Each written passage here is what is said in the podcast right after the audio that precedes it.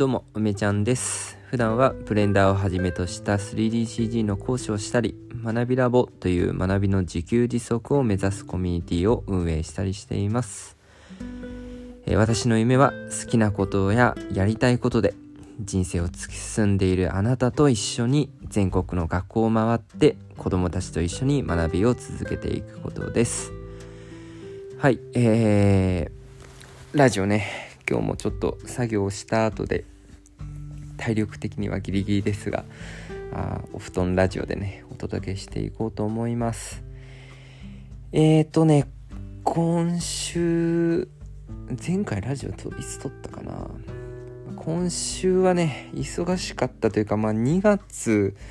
2月のねカレンダーがすごいことになってもうほんとぎっしりなんかやってましたね。もうちょっとうんなんか充実の 2, 2月って感じでした。あのーそうね。割と予定が詰まってること自体はなんか結構楽しめるタイプなのかもしれないなと。なんか別にそんな生きててその予定が入ってないとダメみたいななんかそういうことを感じたことはないんですけど意外と予定がバーッと入ってぎゅうぎゅう詰めになってもわりかし仕事だと楽しいっていう感じがしてですね。うん。すごくね充実の、まあ、2月を、うん、過ごしてましたね。でなんかいっぱいね喋りたいことはなんか本当に生きてるとたくさんあるんですけどなんか最近これだダメだなっていうかあこれやってないからかって気づくことがあってその今日ラジオでね喋ろうと思うことをその場でメモ帳に書かなくなっちゃったんですよね。やっぱねメモに残すってすごい大事だなって思いましたね。結構ラジオで喋りたいなって思うことって喋りたいってずっと思ってそうと思いきやあっという間に忘れちゃうんですよね。そう忘れちゃうんだよね。でもうほんと普段なんなんでもない瞬間にあこれについて話したいなとかって思うんですけどまあ本当になんかもう1分くらい後には忘れちゃうみたいなあの夢を覚えてられないレベルですね。本当に忘れちゃうんでやっぱこうラジオで喋るっていうそのまあ、習慣とともにメモする習慣って本当大事だなっていうのを思いますね。うん。まあ、ちょっとね、今はカレンダーでも 見ながらあ2月の振り返りでもしていこうかなというふうに思います。はい。えー、ちょっと長くなっちゃったらね、ごめんなさい。で、まずね2、2月はね、いろんなことにチャレンジをしました。えー、一つは、うん、どっから行こうかな。あ一つはユーデミーの講座で、まあ、今まではこう、まあ、作ってリリースしてっていうのを普通にやってきたんですけど今回はモデリング講座の2っていうのを出してですねこの2っていう講座はなんか他の講座とは違ってですね、えー自分で自分で宣伝しないとそのプラットフォームユーデミーさんが宣伝してくれることはないっていうちょっと厳しい条件下で頑張ったんですよね。でその分えっと普段はこれぐらいのまあ価値があるなと思って売りたい定価みたいなまあ定価かな？定価があるんですけどユーデミーで、うん、リリースするとそのようにセールがかかってまあ、あの、すごく安くみんなが勉強できるんですよね。うん、で、まあ、それと同時に、うーん、私の中ではやっぱり、ちゃんと元々の価値で売りたいっていう、まあ、気持ちもすごいあって、2月っていうのはそのモデリング講座の2を、ちゃんと定価で自分の力だけで、えーどれぐらい届けられるかっていうことの、まあ、チャレンジを、まあしてましたね。で本当にね例えばそうだな。アクアリウム講座なんかは多分2ヶ月ぐらいで作ってるしモデリングの講座も1ヶ月半。で更新とかもして結局トータルは2ヶ月ちょっとって感じですかね。で他の講座、うん、例えば Unity 講座もすごい大変だったんだけどあれ Unity 講座すごい大変だったんだよね。あれも2ヶ月ぐらいかな。本当にもううん全集中して2ヶ月って感じでしたね。そうそれぐらいね講座を作るってまあ結構労力がかかるんですけどまあ2ヶ月作業してリリースしてまあなんかちょっと告知して終わりみたいな感じだったんですね。で今回の講座はあモデリング講座2ですね。えっと作るのにトータルで半年まあ5ヶ月かな？賞味5ヶ月。企画からね制作し終えるまで5ヶ月かかってでかつもうその時点で倍以上じゃない？でかつプロモーション事前のプロモーションするのに半月かかってでなんだリリースしてからも半月かかって結局半年かかってるんですよね。だからこう普段のユーデミ講座を作ってリリースするまでの3倍の時間がかかっていてでそれは講座を作るっていう意味でもそう時間がかかったんだけれどやっぱり自分のうん頑張って作ったものの良さとかをどうやってみんなに伝えるかっていうことに、まあ、ものすごい時間をかけましたね。うん。で、特に2月の間、まあ1月の終わりからもそうでしたけど、2月の間に、えっ、ー、と、ノートの記事をたくさん書きました。で、それは前回のラジオでもね、話をしたと思うんだけれど、この2月、うん、この2月に入るまであ2月が終わるまでか。2月が終わるまででえっ、ー、と1234記事？4つ記事を書きましたね。一つ一つは多分34センチぐらいあると思うんだけどはいそれぐらいの記事を書いてまあ、今はね学びラボについての連載記事っていうのでさらに3つ追加してこの2月だけでノートの記事を7つ書いたことになるんですよね。ほんと2月1日から、はい、えっ、ー、と、今日2月27日まで、まあ、ノートを7つ書きましたね。うん。そう、これでまあ結構いろんな学びになったよって話は前回したんですけど、まあ、このノートっていうのはやっぱり、その文字のメディアっていうことでやっぱり講座を何て言うんだろうちゃんと価値を伝えていくためには結構必要なツールだったなというふうに思っていますねうんまあなんかラジオでもうちょっと喋ってもよかったのではみたいなのは若干あるんですけどうんまあちょっとキャパオーバーだったところもあってノートを優先してみたっていうとこですね。で、やっぱノート書くのにも本当に1日2日とか、ま、なんか丸々取られちゃう。1日2日分の仕事のできる作業時間を丸々奪われちゃうぐらいのボリュームなんで、結構そうですね、最初の4つ書くだけでも、うん、だいぶ骨が折れたなという感じがしますね。はい。まあ、そういうチャレンジをして しかもまあ思い出せばですねあれいつだったかな。まあなんかあんまりうまくいかないなって思うことがたくさん重なってすごい自信が自信がなくなっちゃった時があってでなんかこうツイッターとか見ててモヤモヤしちゃうこともあって、まあ、学びラボのメンバーにまあほんと赤裸々にこう悩みを聞いてもらった日というのもありましたね。うん、あれはいつだあれはいつだったんだろうっていう感じですけど、うん、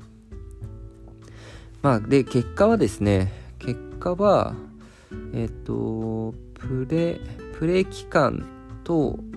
うん、正式リリースっていうので2つ分かれてたんですけど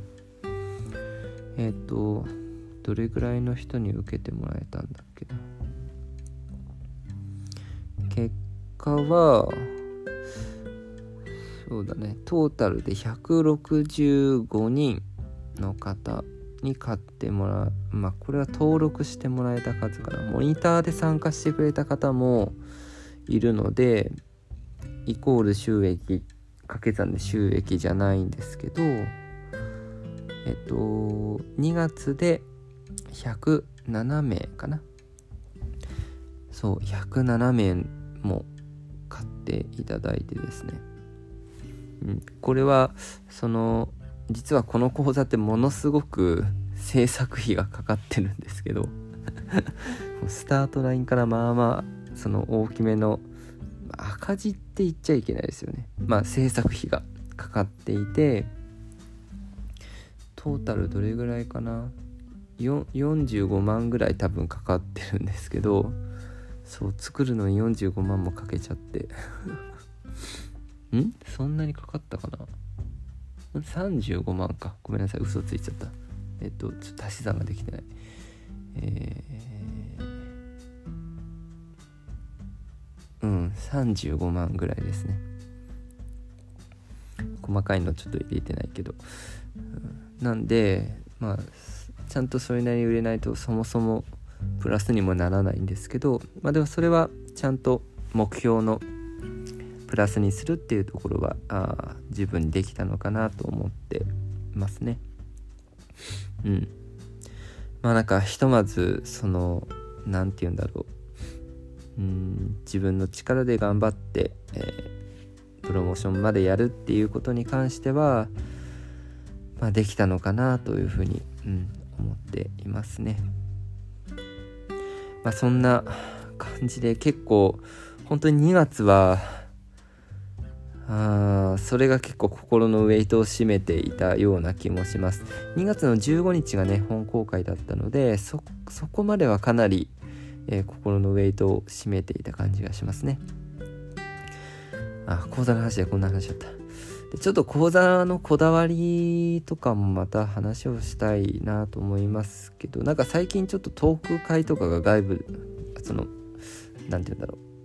イベントに招待されてそこで話す機会とかもあってこの間も講座制作に関するなんか思いみたいのを喋らせてもらったんで、まあ、いろんなとこで喋ってるんですけどもう本当に何て言うか自信を持ってこれが自分の本当にベストだなっていう、うん、正直、うん、あんま簡単に真似できないだろうっていう。謎の謎の自信というかまあやっぱ自信を持った講座かなというふうに思いますね。うん。でそれがなんか2月の前半の心の大部分を占めていたんですが正直実は2月っていろんなことがあってまあ結構慌ただしかったんですけど一つはアンリアルエンジン5の、えっと、オンライン講座をやったっていうのもこれ実は結構大きなイベントで毎週土曜日の朝というか午前中10時12時で講座をやるっていうのをやってました。ねえなんか結構ねあの私オンラインの講座好きなんだけどやっぱりそのオンラインで授業をするのって結構精神力を使うというかやっぱりその2時間喋り続けるわけじゃないですか。まあ本当ラジオもそうだけどラジオのなんかこうボタンを押すのってね録音のスタートボタンを押すのって結構なんかうってなったりしますよね。多分これ聞いてるラジオを撮ってる方だったらなんかどうしようかなみたいに思ったりする。その最初の一歩が意外と切れなかったりすると思うんですけどオンラインの講座も結構同じような感じでこう今から2時間の講座をやるぞっていう時のこのまあラジオとは違って絶対にやんなきゃいけないんですけど ボタンを押さないなんていうのがないんですけどなんていうかもうこの日のこの時間にから2時間喋り続けて分かりやすい授業をしなきゃいけないんだっていうそのプレッシャーっていうのはやっぱりうん好きなこと得意なことでもやっぱあるんですよね。うんなんか結構やっぱりオンラインの講座ってめちゃくちゃ楽しい。もうなんかねめちゃくちゃ楽しいんだけどやっぱりやる直前まではねやっぱちょっとした不安みたいのもあるわけですよね。そうこれねもう何回も経験してる。その無料のオンライン勉強会でもそう。やるまではどうしようかなとかって内容とかを微妙に直前までね、うんどここれどうしようかなみたいなのを悩んでてそれが結構こう気がかりなままだったりするんだけどやり始めるともうなんか楽しいみたいな。オンラインの勉強会楽しいとかオンライン講座楽しいってなってやれちゃうんでなんかこうなんかやる前とやってる最中が別人のようなんですけどいや大変だったかな。大変だったかな。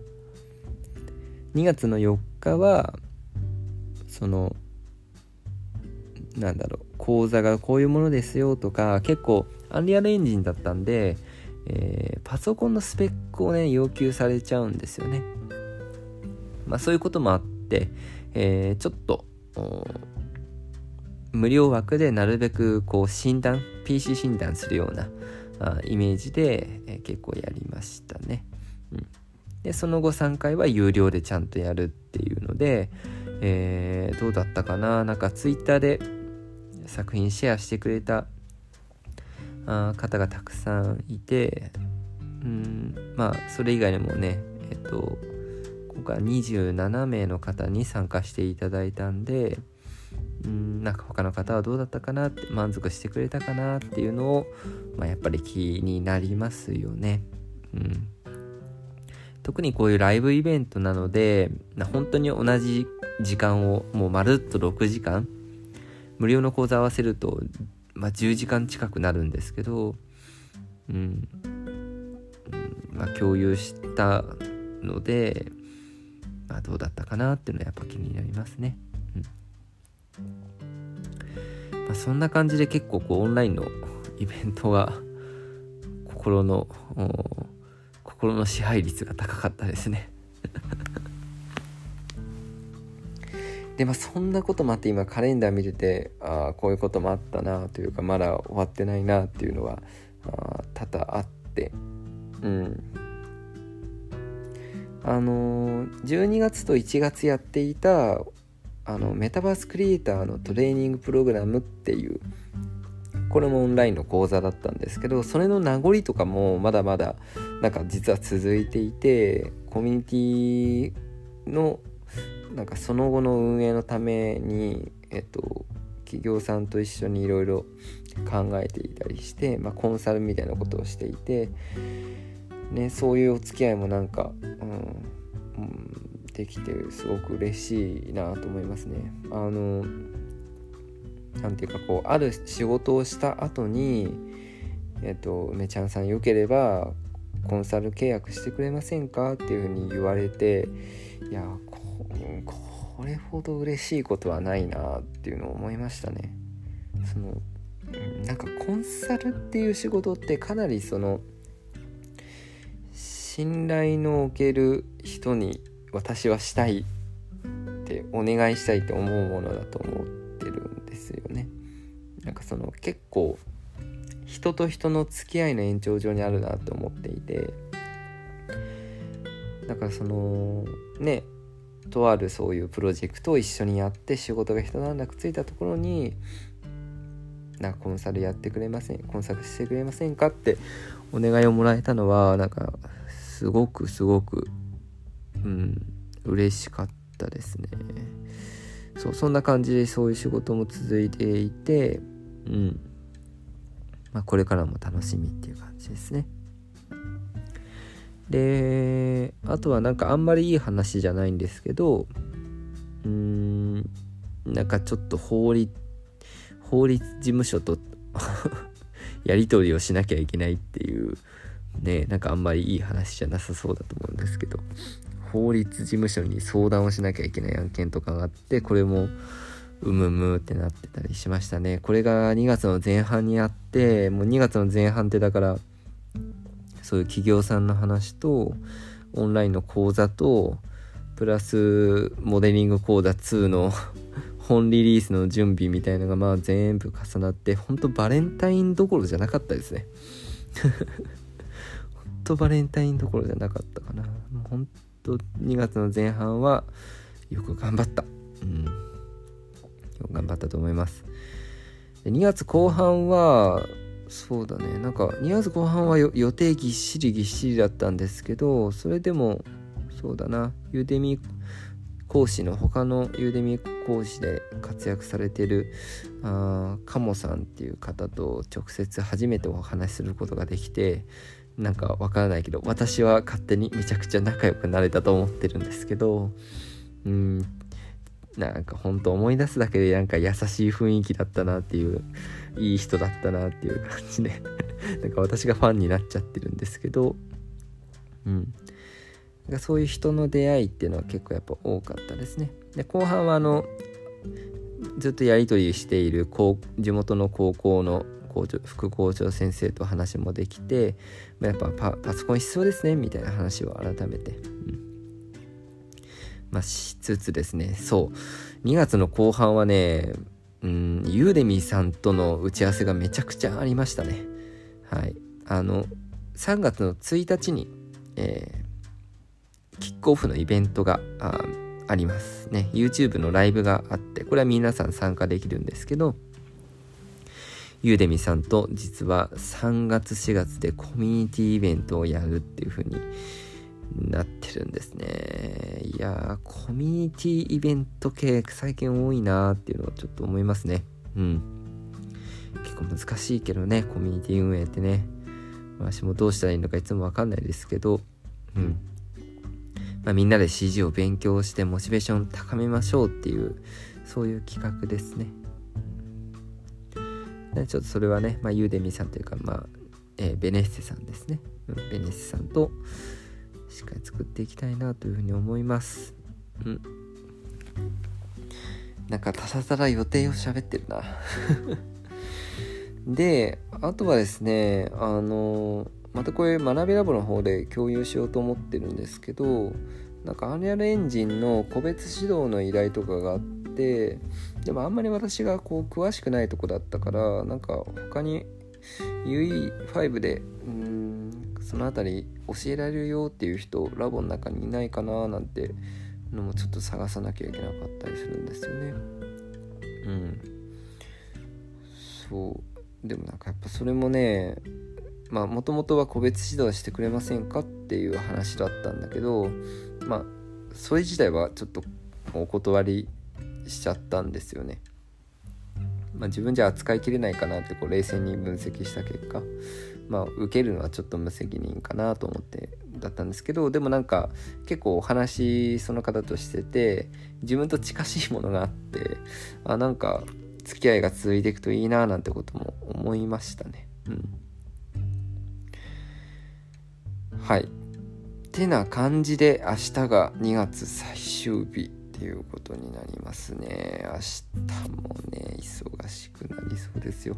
はい。あのー、もろもろ、そろそろ自治体との話っていうのも具体的になりそうなので、うーん、明日はそうね、打ち合わせが4つぐらい入ってますけど、うーん、もうちょっと打ち合わせがたくさん最近あるんで、会社を休まざるを得ないっていう。で休む日に打ち合わせをぎゅうぎゅうに入れるみたいなそういう癖がついててですね、うん、まあでも本当になんかそう最近なんかまあラジオで言うべ言うことなのか分かんないですけどその企業さんとかなんかその日々打ち合わせをして要はできなんか出来事があるんですけどなんかあんまラジオで勝手に喋ってていいのかなみたいなことも思っちゃったりして本当は私からするとペラペラ喋りたいんですけどなんかそのね まあ NDA とかも結んでるとかじゃないですけどあ結んでるところはもちろん喋れないですけどねえなんか あんまりこういろいろね本当は面白いことが起こりそうだなと思って話したいこといっぱいあるんですけどなかなかそうお相手さんがいらっしゃったりすると難しいなって思うことがあってうんねまあ自分の話をすればいいんですけど うん、なんか喋りたいなって思いがあってムズムズしちゃいますね。うん、まあで明日はそのいろいろお付き合いができそうなというかなんかすごく私がファンになっちゃった。私がファンになっちゃったその企業の代表の方と担当してくださってる方とちょっとお食事にお誘いいただいてまあ明日はねちょっとそういう時間にしようかなって思っていますね。そうなんか本当人との出会いが楽しすぎる。うん。いやーなんかそうそのアンリアエンジンの個別指導をしてくださいって言われたと話も結局なんかそのまあいくらでこういう講義じゃあ個別指導やりますよみたいな話仕事の話をすればいいんだけどなんか最近自分もなんかそういうのより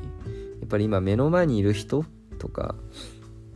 この付き合いができる人たちとどういう風な未来を描けるだろうみたいなことを考えるのがすごく楽しくてなんかついそのお金を稼ごうみたいなことを忘れちゃう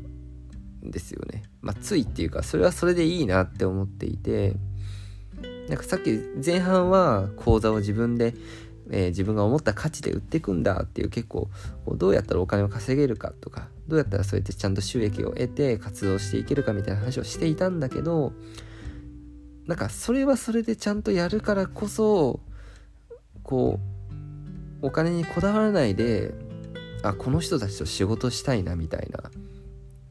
ことをやっぱ思える思えるなっていうのをすごく感じていて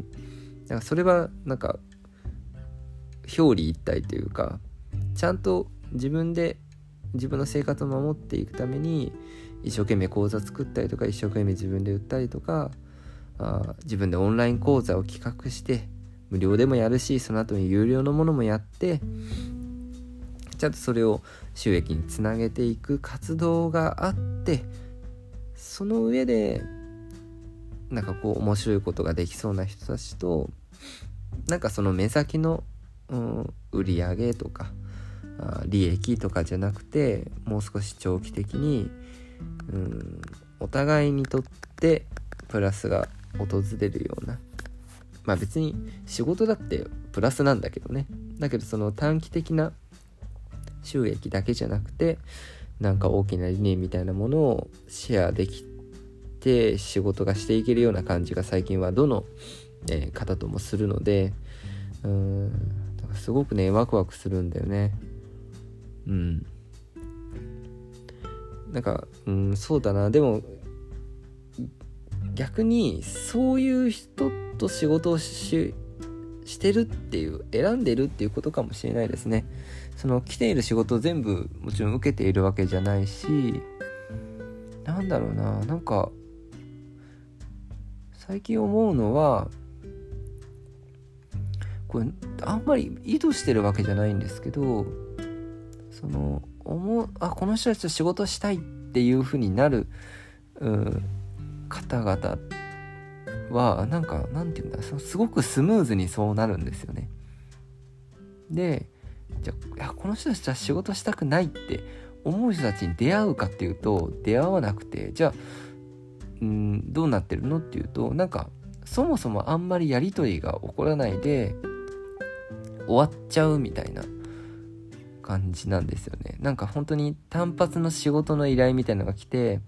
こうこうこうですっていう説明をしてそれで終わっちゃうみたいな。あじゃあ検討しますって言ってお返事が来ないんであまあうんあんまりその条件とか合わなかったんだなっていうふうに終わっちゃうみたいな。でもなんかうん。まあそれだからメールで終わっちゃうことが多くてどっちかっていうとすごいなんかスピード感がある感じで打ち合わせがポンポンポンって決まって話をしてっていう場合はなんかうーんより相手の人間生とか、まあ、事業会社さんだったらあ事業の在り方みたいなそういうことを話しするとあなんか面白いですねみたいな。あでもなんかやってること未来でつながりそうですねってなんか思えるんでなんかすごい不思議なんですよね。それを話聞いてなんかこの人たちは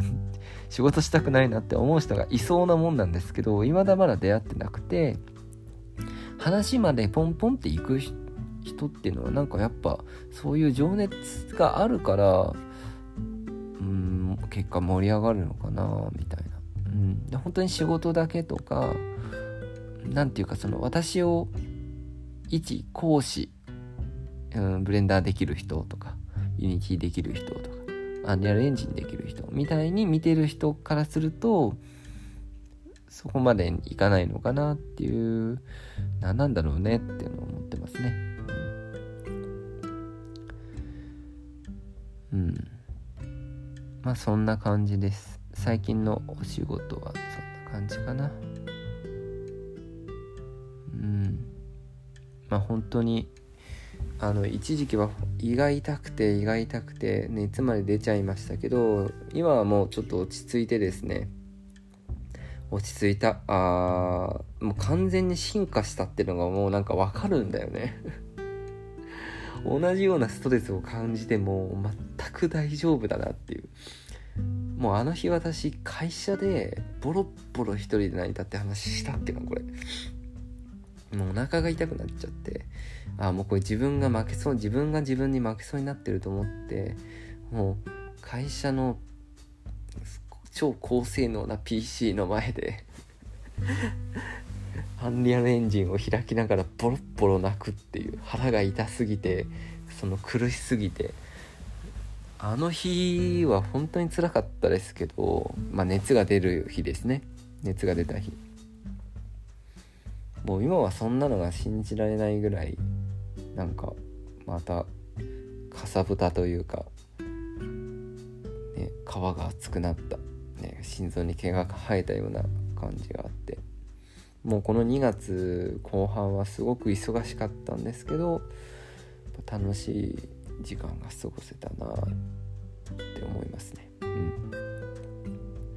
まあ仕事はそんな感じ。でコミュニティ関係はもうなんかいっぱい喋っちゃうな もうたらったら喋っちゃいますけどコミュニティ関係はまあ一つはやっぱりサンイデアさんっていう外のコミュニティとつながったことが結構刺激になりましたねあのー、なんかほんとよくわからない。どっからこの出会いが出会いが始まったのか全く謎なんですけどえっと、サンイデアさんっていう親子で学ぶ IT サロンっていうのがあって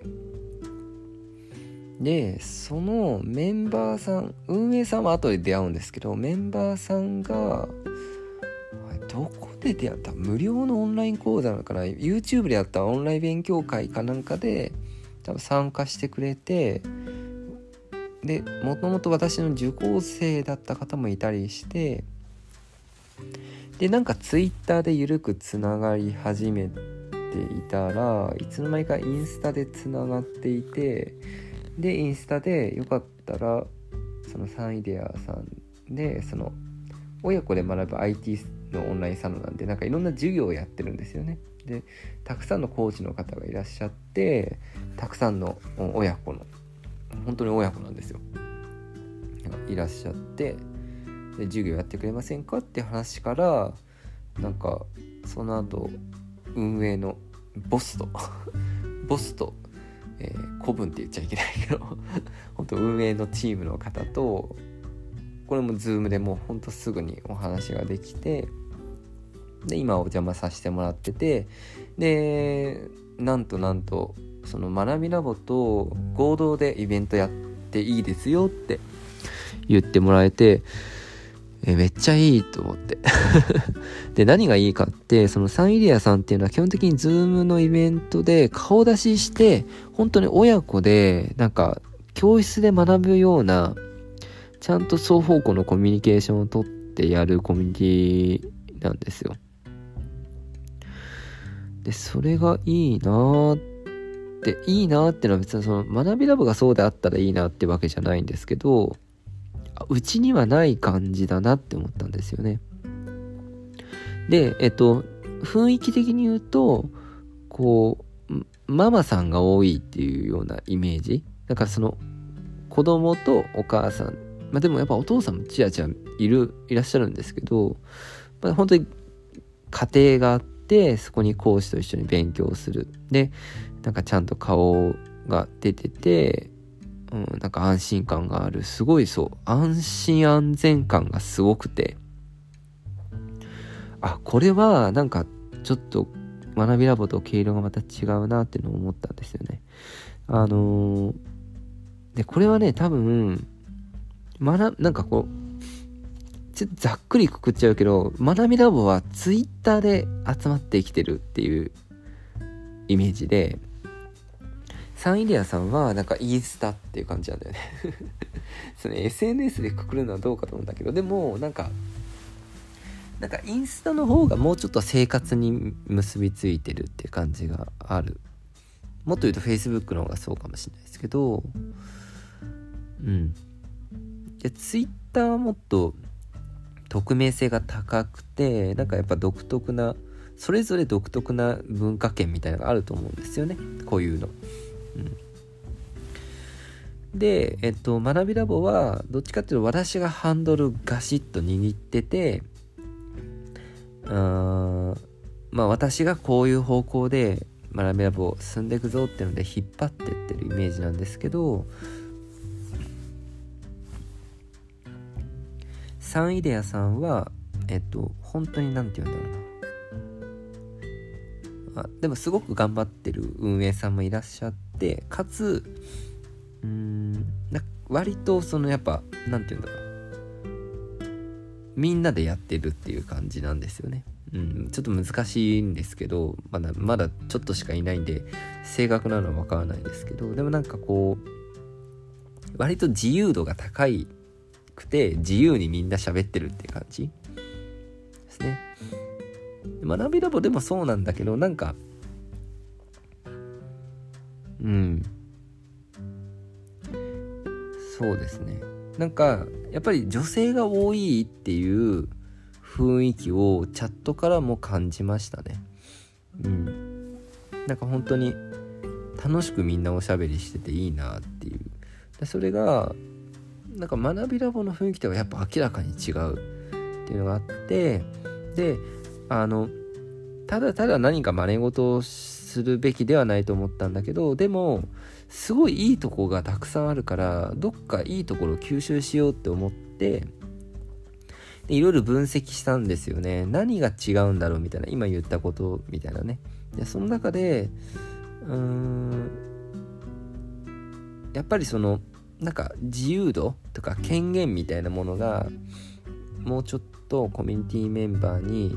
あってもいいなって思ってその権限っていうのはなんかおしゃべりをするみたいなそんな権利はもともとあるんだけどなんかもうちょっとそれをデザインできるといいなと思って最近学びラボでもそのおしゃべりのイベントとか立てていいですよ立てる権限全員につけましたってまだイベントチャンネルっていうとこう特定の人許可された人がイベント作ってお話会やったりとかいろんなトーク会やあ同じだね。トーク会とお話会。なんかイベントやったりしてたんですけどもうちょっとこうカジュアルなものも含めて、まあ、自由に企画できるようにしてみました。あのそれが全く同じサンデサンイデアさんでそういうことをやってるわけじゃないんだけどなんか学びラボの中に取り込めるなんか考え方としてなんかもっとみんなが気軽に参加できる楽しめるうんきっかけってなんだろうってでしかもまあそれがやっぱり学びラボは時間を大切にしようっていうのがやっぱりこれは変えられないうん価値観なのでなんかその何でもかんでもみんなにイベントをやってもらいたいわけじゃないんですねなんか自由の中でうん楽しめるやりたいと思った人がやれるといいなと思ってるので、うん、ちょっとそういう変更をね加えてみましたと。そうだからコミュニティの横のつながりってすごいいいなっていうふうに思ってこの間ねあのギバー学さんとあのプレゼンをしたんですプレゼンというかコンサルをしてもらったんですよギバー学さんにね。学びラボを今後どうしていくかっていう話をした時にうん。まあこういう話をしてですね。で学びラボを1万人にするんだっていう話をしたんですけど、まあ、その時にも話したんだけどやっぱりその1万人とは何かっていうのは学びラボっていう場所に1万人いなくてもいいと思っててその学びラボが目指している大人も子供も一緒に学べる空間っていうその理念がトータル1万人になったらいいなっていうのはやっぱ思ってるんですよね。そうするとやっぱりサンイデアさんみたいなっていうかもうコミュニティで言ったら大先輩で3年続いてるんで大先輩だし学べラブたくさんの人がいるんですけどまあそういったところとちゃんと横のつながりを持ってうん。なんかそのそこ学びラボのメンバーにもそっちの居場所があったりとか居心地がいい人とかもいるだろうしその逆もあるかもしれないしなんかそれが何て言うんだろうね。別に学びラボっていうのも一つの村だったり国だったりするんだけどそこの垣根っていうのはやっぱり守りつつもちゃんと橋は架けなきゃダメだなって思いますね。この守るっていうのはなんかこのこの国はこういうルールなんだよこの国はこういうルールなんだよってそれぞれあってで好きな自分に合うところで、うん、みんなが楽しめればいいなと思うからなんかちゃんとここはこういう場所だよこういうこういう考え方を守っていく場所だよっていうのはしっかり持った上で、まあ、横のつながりをね大切にしていく方が、まあ、みんなの楽しさ増えるかなって。うんそう思ってますね。はい。まあそんな感じでコミュニティの方もすごく刺激のある2月でした。実際に学びラボとねサンイデアさん、えー、と合同のブレンダー勉強会は3月の末に企画してますんで、えー、これを聞いているサンイデアさんメンバーとサンイデアメンバーさんと学びラボメンバーのみんなは、まあ、よかったらね参加してみてください。さすがに40分50分ぐらい喋ったら喉が疲れてきちゃったんでどうしようかなラジオ。どういうラジオを撮りたいのかなんか最近わからないですよね。うん。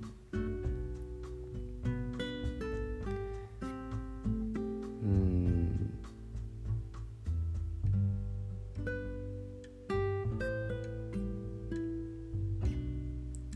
まあちょっとしばらく